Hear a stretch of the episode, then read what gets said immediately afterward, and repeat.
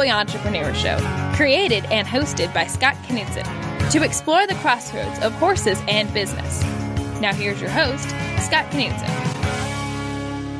Hi, and welcome to the Cowboy Entrepreneur Show. I'm your host, Scott Knudsen. Whether you're joining us watching the show today or just listening to it, we appreciate you. Today, we have a very special guest. I've known this man through social media, I've admired his work. And I'm so glad he's on the show today. And, and I can't wait to introduce him to the uh, Cowboy Entrepreneur audience. Brent Kollock is on the show, and, and Brent is a photojournalist. He's he's an author, and uh, I'm just so glad you're on. So everybody, please meet Brent. Brent, welcome to the show. Thank you. It's good to be here. Nice to meet you finally, face yeah, to face. absolutely, absolutely. So so let's talk about it. So where were you? You want to talk about where you are today and where you work from? Yeah, I'm actually on the west coast of Mexico. I'm about about 40 minutes north of Puerto Vallarta in the state of Nayarit. And I've been here full time for about since COVID started. I, I I've been here full time. But prior wow. to that I was I was off and on for three or four years helping my mother out after my father passed. I see. I see. So cool, man. It's so cool you're down there and and uh so, where were you born? Here in the States? Yeah, I was actually born in Houston, and I grew up mostly in the Dallas Fort Worth area. So, you're a Texas guy? Oh yes, born and awesome. born and raised. I love it. I love at, it. At, at, at, my age, it gets a little more difficult to find them, right? I'm telling. Oh man. So so what put you in Mexico? Was it COVID or your family or you just like the spot? Well, yeah, my mother and father have been traveling to Mexico since the 50s. And they retired here about 25 years ago. And my father passed, I guess, about eight years ago. And after he died, I was spending more time with my mother, helping her with some of the stuff around here. Mm. And I started working. I was kind of burnt out doing what I was doing in Texas. Just, it was nice to have a change of pace. And I started spending a lot more time and as it came to when COVID happened, my mother had had an accident where she had broken her neck. So she was not completely, but mostly, you know, combined, confined to a wheelchair. So I just thought it would be better for me to be here with the uncertainty of travel. And that's right. when I really kind of dove into a lot of the projects that I've been working on since. Right. Well, I'm sorry that's what took you to get there full time, but I'm, sure I'm happy you're there. I bet it's a lot of fun and. Oh, it is. Yeah. So so let's talk, man. I've admired your work, and and there's so many great pictures of horses and vaqueros and and whatnot. Did you grow up up around horses and that maybe the Western culture? Uh, I mean, growing up in Texas in the 60s, in the 70s, essentially, you know, there was always rodeo. Right. And I'm not going to say I was a huge participant, but I always enjoyed it. And we used to spend summers in Mexico when I was a kid, and we would always spend not always, but a lot of times we'd spend summers outside of Guadalajara, and Guadalajara is sort of the center of the charro culture in Mexico. So there were always horses, there were always charros, there was always something going on, and I was kind of exposed to it through that, and I always thought it was quite interesting. Uh, we used to ride horses all the time, but but as far as growing up on a ranch or anything, no, I, I was kind of a city boy. Ah, so, so going to school, like being a photographer, and did you study photography or writing? Is that kind of what you always wanted to do? No, you know, I was kind of, I don't want to say I was lost, but I didn't know what I wanted to do when I first went to university. And I started actually studying science as if to be a, to be a doctor. Hmm. And quickly realized that probably wasn't what I wanted to do. Yeah.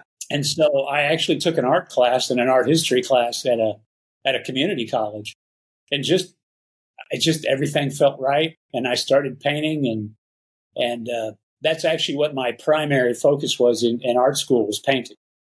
And I also was fortunate to study photography under a great teacher, uh, Charles Debus, and he was a, a, huge influence on on the way I approached not just photography but art generally. And I, I got lucky. I mean, I I fell into a really good program with great mentors. Man, that's so cool. And that's one thing I love about the industry. And I talk to so many, you know, young people that want to get in the industry, but they don't know how. And I think photography and make, you know, saddle crafting and, and boot making, there's so many ways to get into the industry around the horses. But, um, and th- that's why I appreciate you so much. But taking pictures of horses and cowboys and that, that's a hard deal. And I think it's so underestimated the craft that goes into uh, photography with horses. Well, I, I, think complicating it a little bit, or maybe it made it easier for me, was coming to Mexico and seeing the charros. Mm. I'd photographed rodeos in the U.S. I mean, whether it was the Fort Worth Stock Show or I did a couple of ranch rodeos in a ranch up on the Texas Oklahoma border, just for Texas Monthly or whatever publication had you know had hired me. But when I came here and I saw my first charreada, it was a whole different world, and it was just it just kind of blew me away. And I thought, wow, this is really interesting because it was so different and right. it was visually so different. And I just kind of fell into it immediately. And it's, yeah. I've been shooting it pretty consistently for about five years. Wow. Wow. I, I love it. And I have a dear friend, is Jerry Diaz, and he's a Charro. Oh, sure. And, yeah. And he, I just love to hear them speak like Jerry and his family, they speak with such passion and, sure. and reverence about it. You know, kind of like we, I guess we do as Texas Cowboys too, but it just, it just hits different. no, I, I, don't know Jerry, but I know of Jerry, and everyone I know who knows him says he's a great guy and a great yeah. ambassador. Yeah, and he, uh, I've seen videos of him, and I, yeah, I like, I like what he does. He's bringing a new audience. He is sort of the, the, the pageantry of, of Charreria. Yeah, and you know his his son and his wife are you know they they're doing the same thing, and I think I love sure. the traditional part, and I love how you capture that. How do you choose what you're going to shoot, or you just kind of let it go wherever the, the kind of the lens takes you? Well, I think as as you as you learn, as you go to more events and you see how the events unfold, you begin to kind of pick and choose what what the different events will give you in mm. the, you know in the overall picture of the charreria of the charreada. Uh, you know, and I've always shot it in black and white just because it felt right. But it's interesting because the the women have a, a sport within Charreria called escaramuza, and they wear these very colorful costumes, which I I always shoot in color just because it sort of demands it, you know. Right. But the the charros themselves, I've always photographed black and white, and I've always felt there was a kind of timelessness to them. Like it could have been a hundred years ago, or it could have been, you know, five days ago.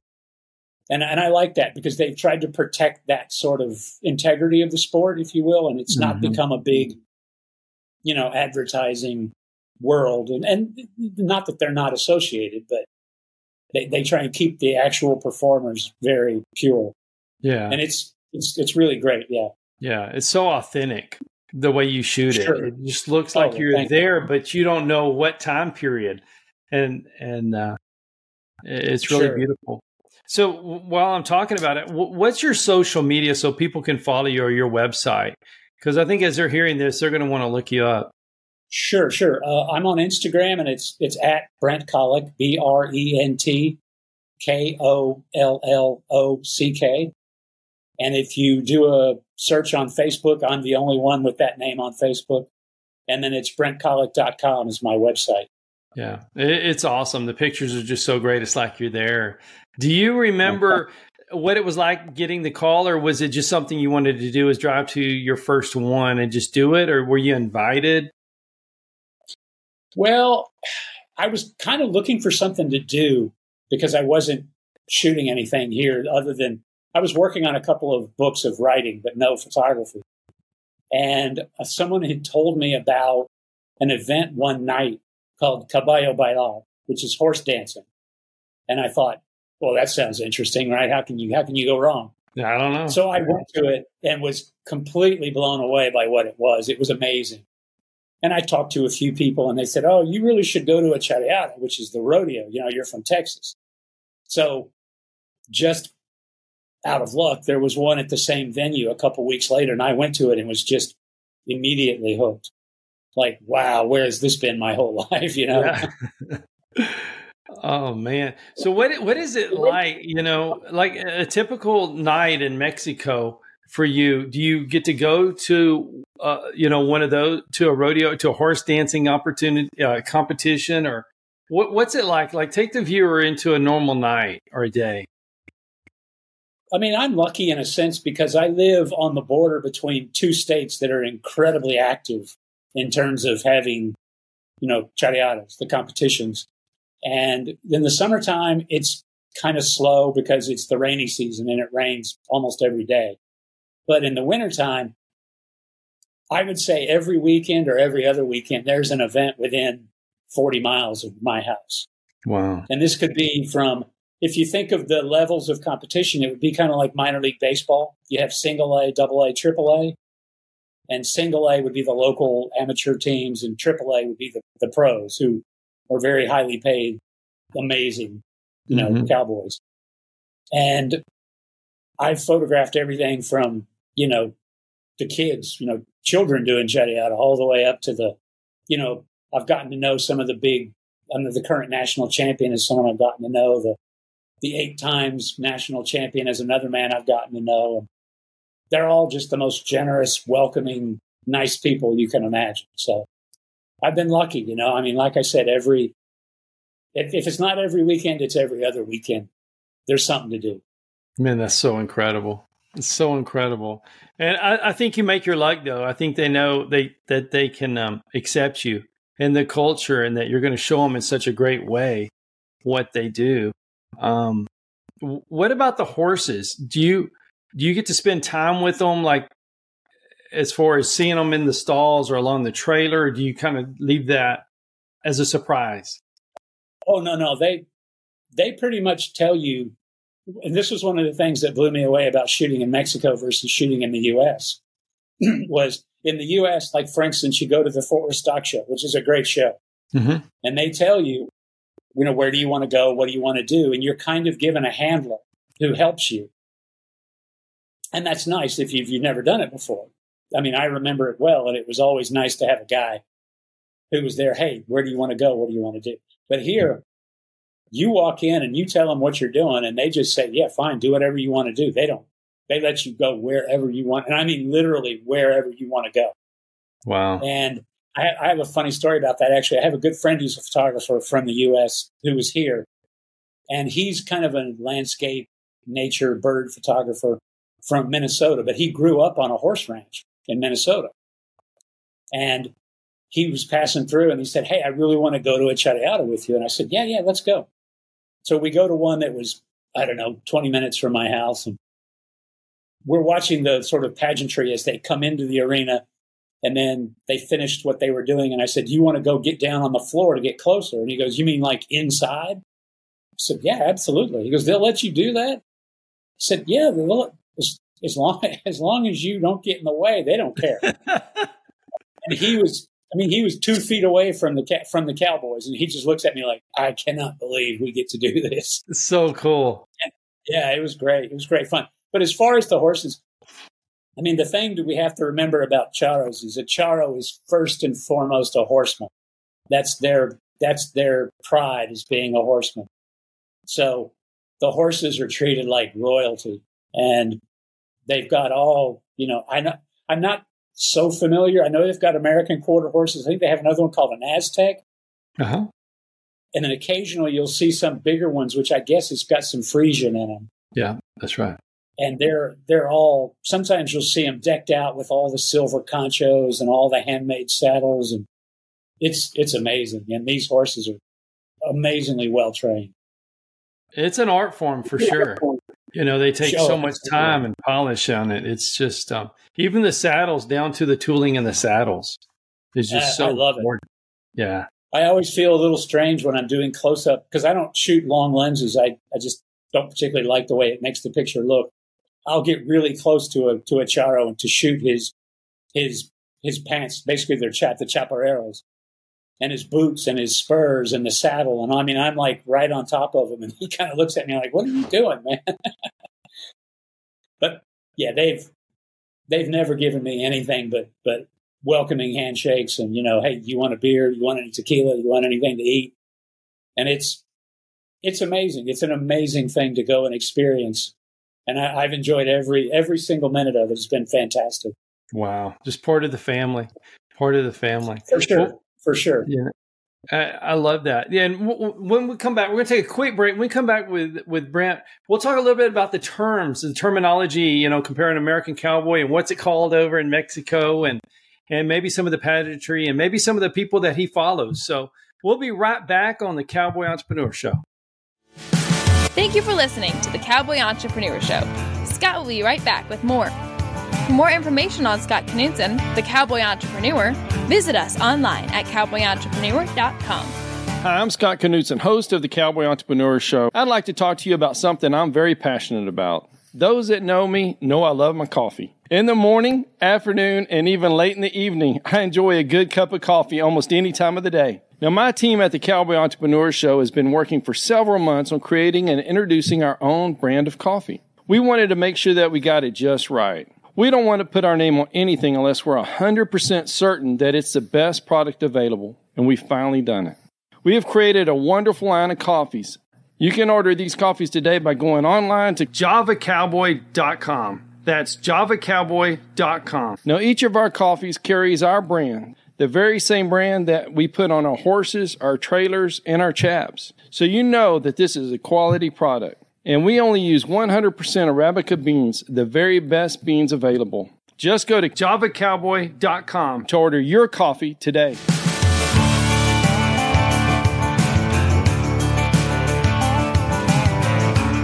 Welcome back to the Cowboy Entrepreneur Show. I'm your host, Scott Knudsen. Thank you so much for watching our show.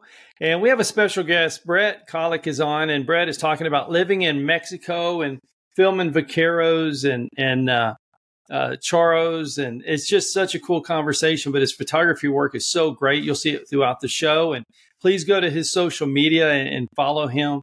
And uh, so, Brett, let's talk, kind of compare an American cowboy to a vaquero, and uh, you know, a cowgirl. What's it called over there? Well, I, th- I think that the cowboy and the vaquero are very, very close. The vaquero tends to be nor- more of a northern Mexican phenomenon. Okay. And if you go to a if you go to a vaquero rodeo, it's going to be almost what you would get in Texas. What's different is when you go to what's called ch- a charreada. And the charreada is the art form of the charro. And those are the ones who wear the big sombreros. They wear, you know, the, the leather, the leather pants. They're not really chaps, but they're essentially, they're the, or the original chaps. And what I found interesting about Charreria was that these are the original cowboys of the Americas, that most of them came from southern Spain around Zaragoza and ended up sort of between Mexico City and Guadalajara up in the highlands. And it's a really, there's a very parallel history between the Charro and Mexico itself and how it was dominated by Europeans and then the sort of the Creoles the criollos came in and then the Indians were given, you know, eventually the same rights. But it's a very interesting parallel in history. Uh, as far as the rodeos being different, the Vaquero rodeo is, like I said, more like if you went to the Fort Worth Stock Show or the, you know, another big rodeo in North America, where it's individual events. Now you have to take team roping and stuff like that, but generally speaking, it's an individual event. Charreria, the charreada is a team. And typically it's six to eight charros. And each one has a specialty. And then they work together in a certain events as a team, like roping the bull. But you've got bull riding. They, they actually break mares. They don't break broncos. They're called yeguas. They're mares. and then you've got manganas, which is the trick roping and then roping the horse to bring him down. Then you have paso de muerte, which is which is the crazy one where they they release a, a mare out of one of the chutes pressed up against the wall by a charro on a on a horse with no saddle but a but a bridle and reins, and then he has to go at full gallop from one horse to the to the to the wild mare, which has no no bridle, no reins, no saddle, and then he has to ride it all the way around the arena one time to get full points. And it's full speed, and his teammates are there, you know, spurring on the other horse, and it gets pretty crazy.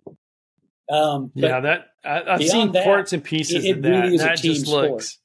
And so wow. you'll see that the, at the end of the day, it'll be like, you know, Rancho, Rancho Laguna beat the Charros of, you know, Guadalajara. So it's almost like a baseball score, you know, 320 to 295 or something. Very cool. So it's, it's very different in that manner. But a lot of the skills you can see came from, you know, working on the ranch, just as it did in the U.S.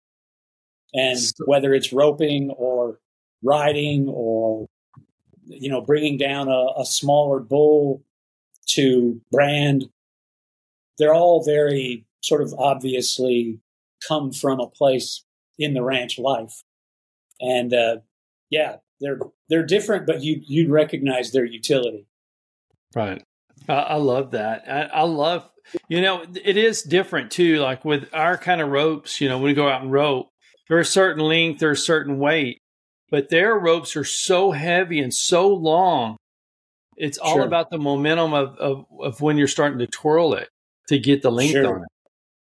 Yeah, the the they're called the the ropes that are made from natural fiber. They're made from the same cactus that they make tequila or mezcal out of, and they're called soga. And the sogas are they're definitely heavy, but they're beautiful. I mean, they're all made by hand, and depending on how hot or cold it is, is how pliable it is. And you know, you'll see them massaging them, and then they smell beautiful. It's really an amazing thing when you get close to them. Yeah, it, it's all, so cool. All, I think it doesn't the humidity hurt it or something. Don't they keep them in bags to keep the keep them fresh? For sure, yeah, yeah. They they keep them in plastic bags inside of the sort of cylindrical leather bag, and they'll they'll take two or three of them out and decide which one's best for the day. And they're not inexpensive. I've yeah. I actually went and met one of the he was supposed to be the greatest living soga maker. And he made everything by hand and he did it until several weeks before he died and he was in his 80s doing it. And people would pay 5 or 600 dollars, you know, for a 15 meter soga that he made. And they were spectacularly beautiful things. Wow, collectors pieces. You know, yeah, but that's exactly. cool. Yeah. So, so when you travel in Mexico and you meet these guys and, and ladies, because ladies, they're a huge part of it as well. Do you sure. do you do you see like do you get to go meet the saddle makers and the horse trainers and the back end of the the event? Yeah, I, I do. The the the people who make the I guess you'd say tack the saddles and the mm-hmm. you know the different things they tend to be at the events selling their wares and fixing things. I'm sure it's the same here right. or in the U.S. Sure. So you, you kind of get to know them, and you know you're very friendly with them, and they're all just again the nicest people. The the trainers are interesting because the two best horse trainers for the most demanding part of the sport, which is called Cala de Caballo, which is sort of the like it would be the, kind of the equivalent of cutting I don't know if you've ever seen it, but they'll run down a chute and then the horse will kind of rear back and they'll slide on their back hooves. Very cool. And the, the, the two best trainers are also the two best charros in that sport. And they're just, they're, they're complete characters. You know, their families have been doing it for centuries and their, their names are like Alejandro Goni Roja and Cuco Raya. And they're, they're just, they have this kind of air about them. You know, they're very royal and they're really, really amazing horsemen, but they do all their training and everything. They're, they're sort of, you know, one stop shops. And the, the women I have not covered as much because it's almost like a separate world in terms of what the Escaramuza do, which is more of a kind of it's a it's a kind of a precision almost like trick riding, but they're done in a group of eight riders. Mm. I think hmm. it's eight, where they're weaving in and out and they have certain patterns they have to fulfill. Um, they're amazing riders and they ride yeah. side saddle, which is really crazy. Incredible. Yeah. And their costumes are phenomenal. And I, have gotten to know some of them and they're just, again, they're, it's a very, very family centric, you know, if your mother did it, you're going to do it. And it's, it's handed down from generation to generation, really. Man, I love that. So when they're going to have a big competition as two famous teams with one of the riders you just talked about, does the town just kind of shut down to go watch? Well, the two the, the, the sort of the two top teams right now would be like there's one called Tres Potrillos, which is Vicente Fernandez, who was the great American, a Mexican charro ranchero singer. That's his team.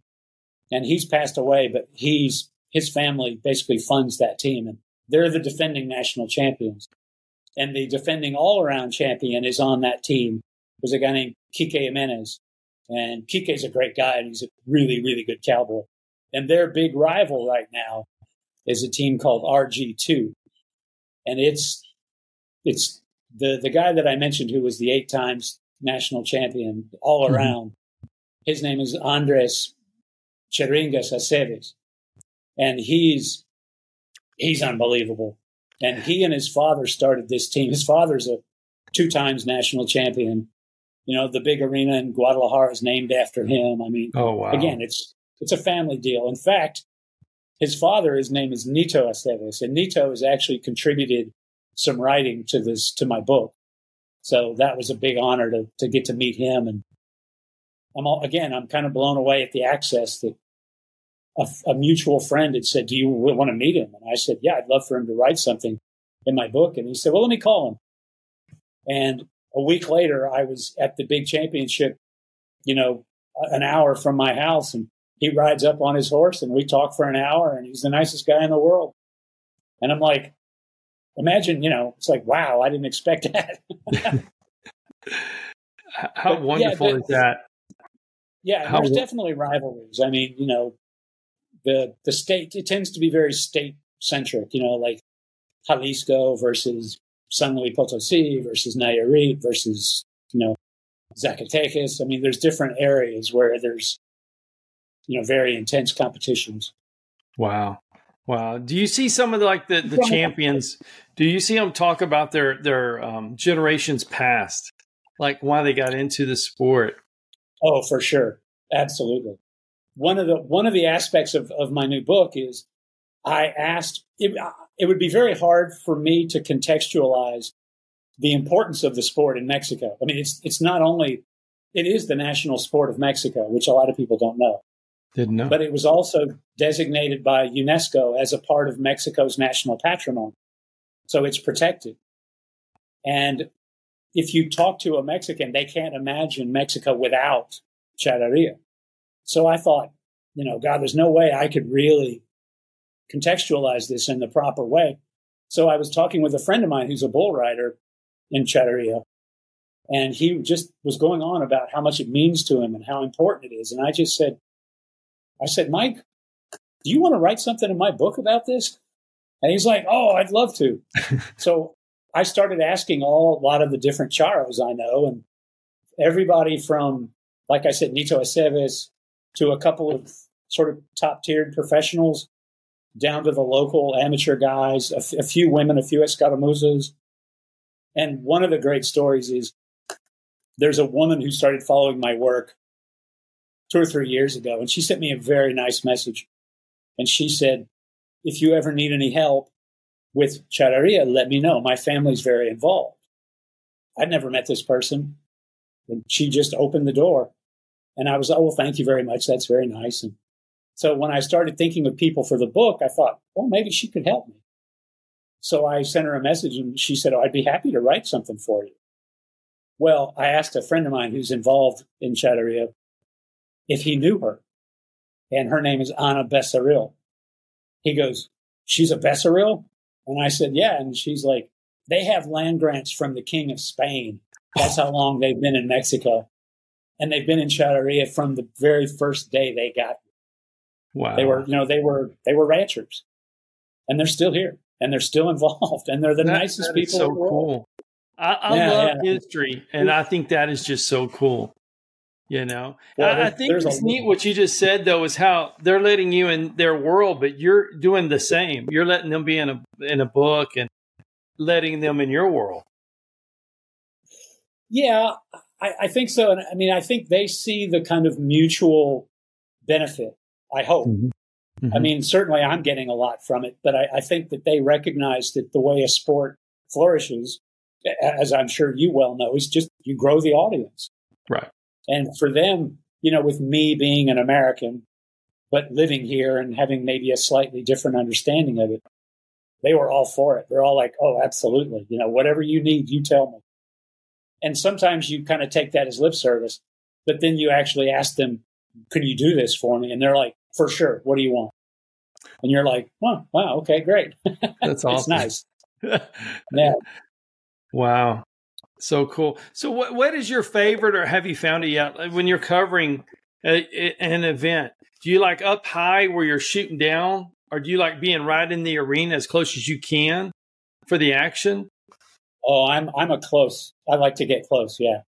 Yeah. Just I don't know if it's I think it's it's a combination of a lot of things, but I like to have the the ability to show the face because I think whenever you see sports figures, whether they're football players or they kind of lose a certain humanity, but when you can see their face and you see these young, and a lot of these are really young guys, and you see that, you know, how amazing they are at what they do.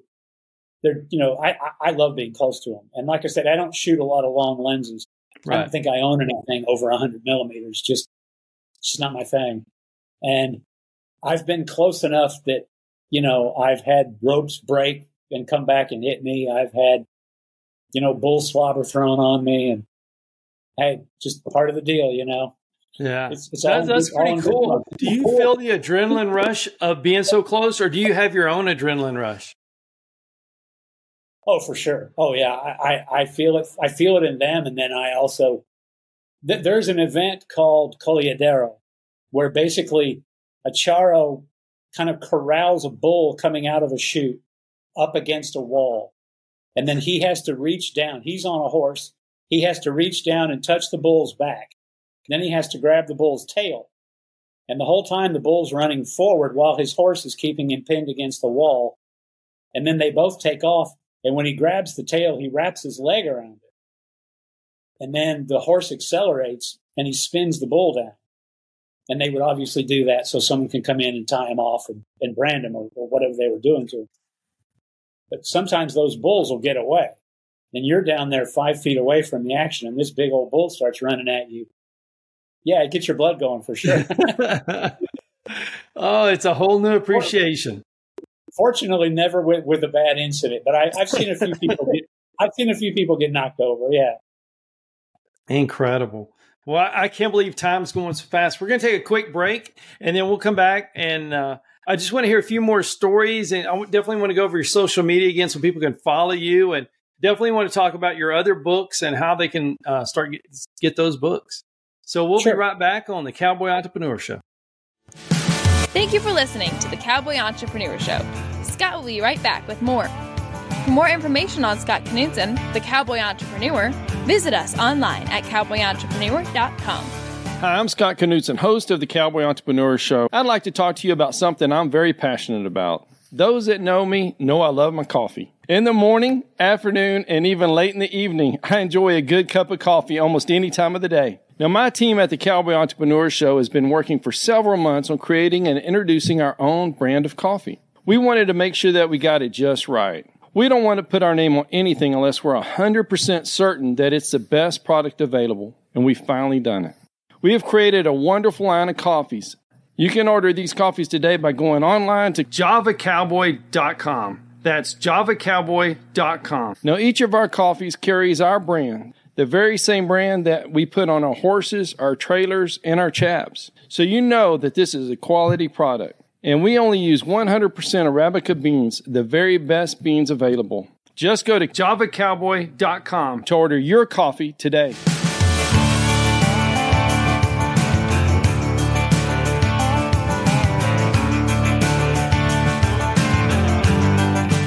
Hi, welcome back to the Cowboy Entrepreneur Show. I'm your host, Scott Knudsen, here with Brent Kollock. And, and Brent, we were talking about being in Mexico and the, the, the similarities and the differences of the Western sports. And uh, Would you mind just telling one more story? Like, you know, we were just talking kind of off air. You know, you're so close to the bulls and the horses when you're down in there in the arena. What was it like? Do you remember like a, a, a time when you were really close?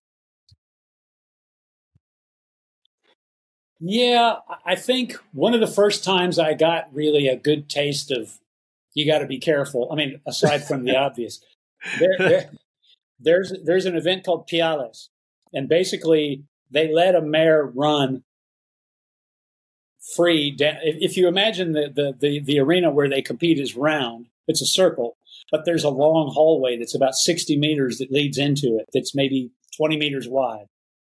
Well, they'll they'll let a mare loose at one end, and then there's a guy on a horse.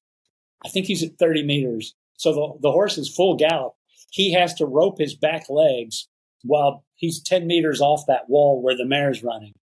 And then he, you may have seen this, he takes the rope after he ropes the, the behind legs of the, of the mare and wraps it around the, the pommel or, you know, the horn of the saddle and uses it as a brake and it starts smoking and, you know, you know, flames start coming off of the, you know, it's, it's, it's very dramatic.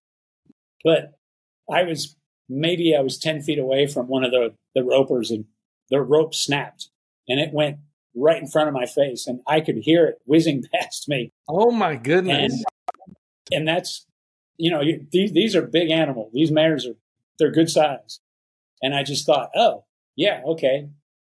I guess I do have to be pretty careful down here. oh man, yeah. There's a lot of it, when when that happens and there's smoke and that rope. There's so much velocity. So sure. uh, yeah, it comes back in a hurry. And I've I've actually made I've been really lucky. I've made a couple of pictures where the rope came back, and one of them hit the charro's you know sombrero, and it lifted it up, and there's like dust coming off of the sombrero, and it's it's like wow, I couldn't get that lucky again. Oh my goodness. What a cool picture. So how can people find your books? And let's talk a little bit more about what you've written already. Um, sure. Do you um, kind of stay in this field or? Well, I, you know, the first thing I wrote and sold, I was crazy. And I sold it to a major publisher, but it never got published because the person who bought it, who championed it, it was a not an easily classifiable. It was a book of short stories. And the person who championed it never they left the company and it just never got published. So I ended up getting the rights back as part of my contract, which was great. Mm-hmm. Um, I went on to self publish a book of, of, photographs and poetry about sort of traveling around up in the mountains in these old towns in Mexico here. And it was when I first started spending a lot of time here, and I had left behind a few things in the US, including a, a relationship. And it was sort of pondering whether that was the right thing to do or not. Um, that one you can buy. You, I think you can still get it on Amazon, I believe, and I'm sure you can. Um, when I got here and I started, I, I kind of came here and I had this notion of I really want to publish my my my photography. I don't want to work for anybody. You know, I want to do my own thing. My father was always an entrepreneur. I've always respected that mindset. So I published a couple of what they I would call them magazines, but they're probably a little it's between a magazine and a book. It's higher quality, but not quite to the level of a book. And the first one I did had a big story about charreria. And it was really well received. And I, I don't, I think there's still some left. Again, this is stuff you can find on the website. And then I did a second one that the main story was about a place called Uncertain, Texas. I'm sure you've, you've heard of Uncertain, Texas, right? Yes. Yes. Out on Caddo Lake. So I did a whole photo essay about Uncertain, Texas. And those are, you can, I still sell those on my website. And th- I'm working on a large book of poetry and photographs. Awesome. Which was excerpted in an online, an online literary journal. And I'm, I've had some interest, but it's again, it's a poetry is a very difficult sell, especially when you mix it with another media. So what happens to it, I don't know, but it's I mean, telling stories is kind of what I've always loved to do, whether it was with a picture or words or, or whatever. So I've been kind of lucky that I've had the freedom to pursue a lot of that being here. And uh, yeah, it's it's been great. And then my new book, which is I guess how we we kind of came to know each other, sure, is about Charreria. It's called Charreria, Mexico's national treasure, and it's it's probably between eighty and hundred pictures and some writing from a from some of the different charros and escaramuzas, and hopefully it all kind of creates a, an exciting and I think I think it's certainly a visually exciting picture with maybe yeah. some a little more understanding about what it actually is. Yeah, the pictures are just incredible. I mean, I just no, love looking at them for sure. And and so, how would what would you like words of advice for somebody that is wanting to make a living or and or or at least do their passion project, work it with photography and stories and maybe from their angle. What what kind of advice could you give somebody? Well, I think we're fortunate that we live in a time now where printing has become very easy to do, whether it's you know 100 mm-hmm. copies or 10,000 copies. And learning the learning the skills to lay out a book, at least technically, artistically, that's a very you know subjective side. But you know, learning to use the programs is fairly easy to do. Digital printing has become incredibly affordable. And mm-hmm. yeah, I would say my I've, I've been asked this a few times. I say find projects that interest you and then figure out why they interest you and then find something that interests you that you want to do and kind of meet the same criteria. And you know, they say there's no you know, there's no growth without copying. I mean, you have to have some basis of I'm not encouraging it, but I'm saying it's inevitable that you'll find like you know you like a certain photographer or you like a certain painter or whatever you're going to emulate them to a point but at a certain point you do become your own thing.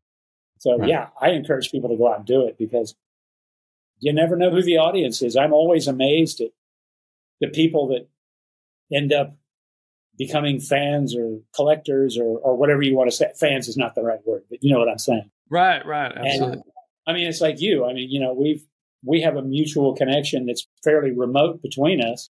But man, you know, I mean, I I I, I admire what you're doing, and I, I'm thrilled to have met you. And yeah, you know, hey, it's it's it's great. You, you never know where those places come, and I'd say that the, the biggest limitations in the past have been technical, and those are all no longer the biggest limitations in in publishing. See, I'm so glad you said that because you know we work with different photographers and a lot of them are younger because I, I love the energy, you know, and, and they, they've never shot horses before and whatnot. And I'm just like, take pictures until you find one you like, you know, and they're like, I want to do this more. How do I get started? So that's great to hear, you know, because I, I don't know. I just know you fashion your, follow your passion and keep going until you're able to make your first dollar. And then that's sure. it. Well, and I think it's in terms of being a contract photographer, that world's changed so much because of social media mm. and because everybody's got a camera with them all the time in their phone. And the standard of photojournalism has just changed. It's not better or worse. It's just different. And one of the, you know, you don't find many what I would call contract photographers. And, and the last great one that I know of is a guy named uh, James Nachtwey. And Nachtwey was kind of the great war photographer after Vietnam. Mm. And he's he's the I think he's the only staff photographer still working at Time magazine. And that's this is just in, in one generation. That whole thing is just completely changed. It's a freelance world. And you know, you can work as a you know, I, I've done it and I have no problem with it. But you, whether you're a stringer or a freelancer, and you work for Reuters or AP or Getty or whoever. It's it's what you have mm-hmm. to do, and, right? And, and that's been a great challenge. But I, I like a challenge, and I think one of my strengths has always been telling stories and being a salesman. So maybe it's a match made in heaven. I don't know. absolutely, absolutely. I, I, love the fact that you know we work with some freelance photographers, and they they shoot us one day or a horse or whatever they're shooting, and the next day it might be something completely different. But with you, you've for had sure. the opportunity, you know, for several years now to work with the vaqueros. Do you think that helps because you really get to know what shot's coming up, you know, and it kind of helps you get mentally ready for it? I think it helps on that level for sure. But also, I think just being present and when the moments happen. Hmm. You know, if you go if you go to one charreada, and charreadas typically last two, three, four days, and there may be 12, 14 teams. So if you know if you go, let's just say a, a, an average local event is a Friday, Saturday, Sunday, and you'll have maybe there's let's see two, Wow. maybe there's 12 teams, and there's four charreadas including the final that's four different rodeos in that one weekend. It's all kind of compressed together. And being there, you know, you may get the perfect shot, but you may not. So the more often you do it, I think the better you're obviously the better your odds are. But Right. you're right, learning the the the sort of meter and pattern of the events and where it happens and why it happens and what's the most opportune time and place. Yeah, absolutely. And that's that's something that certainly comes with time, I hope. Yeah. Right. Well, how, how did you pick the cameras you like? The lenses you say you don't have one a certain length. You know, for somebody that's watching, how do how do they know where to start without just buying all of it? Sure. Well, for me, it was always a budgetary concern because I'm poor. but when, when I was in art school, when I was in art school and, and cameras were cheap, I started shooting, you know, film because that's all we had was film. And so I accumulated a few lenses and I didn't shoot a lot, but, you know, I had like my first digital cameras were what they would call sort of a prosumer level Mm-hmm. um, you know, something a professional would use, but a consumer would use, kind of in between.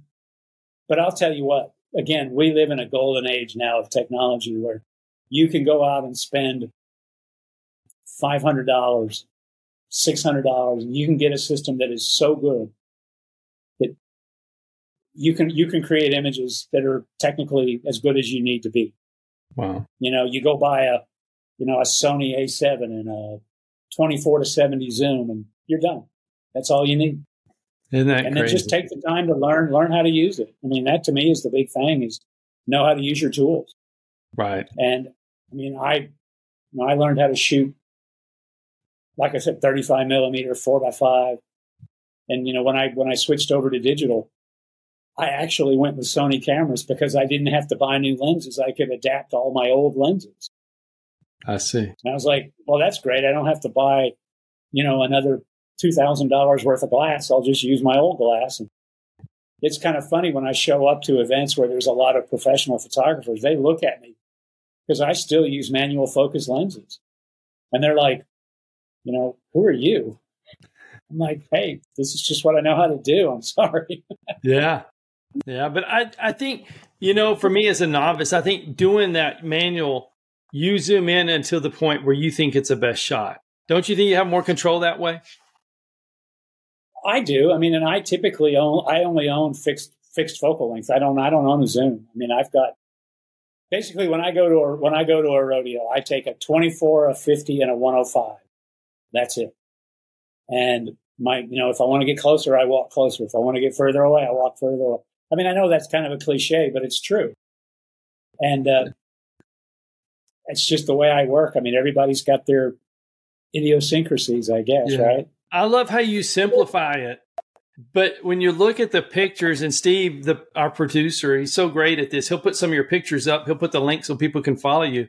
But when you look at the pictures, they're so complex. Like you see everything, and it's like you, you put people in there, even though you you seem to be doing it in such a simple way. I think that's true artist, don't you?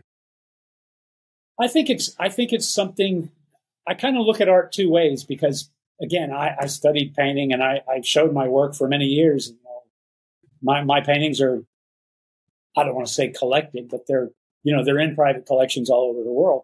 But I think you see the world a certain way. That's your sort of innate vision or your innate ability. But you also can learn to improve that. And I think Mhm. that's where photography is slightly different because you learn to see differently. Because it's almost like you have to see a bigger picture, but within that bigger picture, you have to find the details. I think that's kind of where you're going. And Yeah, absolutely. that's, that's something that comes with time, I, I think. I mean, I've been shooting certainly seriously for, you know, 20, 20 something years. Wow. And have I gotten any better? I don't know. I hope so. I ask myself that right? every day. I'm still all, trying. All we, all, all we can do is go out and keep trying, right? That's it, man. That's it. So, what are you going to be shooting this weekend? Do you have something on the agenda? I do actually. I, I think I think I sent you a few, or maybe you commented on a few. There's an event I've started shooting. I'm pondering doing a little book about it called Jaripeo. And Jaripeo is basically it's a, it's a concert with a dance, and then there's like a dinner, and there's you know food and drink, and then in the middle of this whole event is a bull is a bull riding event. I love it, and it's the one where they it's the one where they don't use their hands. You'll I, see them, and they'll have their hands in the air, and these guys are nuts. Yeah, and that's a good term. Again, again, it just as I've gotten a little closer to them, I've gotten to know the promoters. I've gotten to know the, you know, the people who put, and they're all like, yeah, yeah, come on in, whatever you want. You just do it. Let me know if you need anything. So that's Saturday night. So I, am always looking forward to that because those guys are crazy and it's really visually exciting for sure. Oh man. I bet it's going to be fun to watch for sure, but I bet the food is incredible. Oh yeah, yeah. There's never a shortage of good food here. never. Oh, wonderful, wonderful. Well, Brent, I appreciate our friendship. I appreciate what you're doing too, just internationally sharing, you know, the culture. And I, I love it. I love the the family, the generational piece, and and your photography is so beautiful. And and uh, I know Steve's going to put all your links and everything in the show notes, and so everybody can follow Great. you. And everybody's going to be looking for that book. I know after after watching this. And Thank you yeah, for what yeah. you well, do. Hey, I, I, I count my blessings every day. Yeah, that's awesome, man. Well, thank you so much, uh, Brent, and thank you all for watching the Cowboy Entrepreneur Show. Thank you to all the great sponsors of the Cowboy Entrepreneur Show. If you or your business is interested in being a sponsor of the Cowboy Entrepreneur Show, please call our office at 830 992 1786 or visit our website, cowboyentrepreneur.com.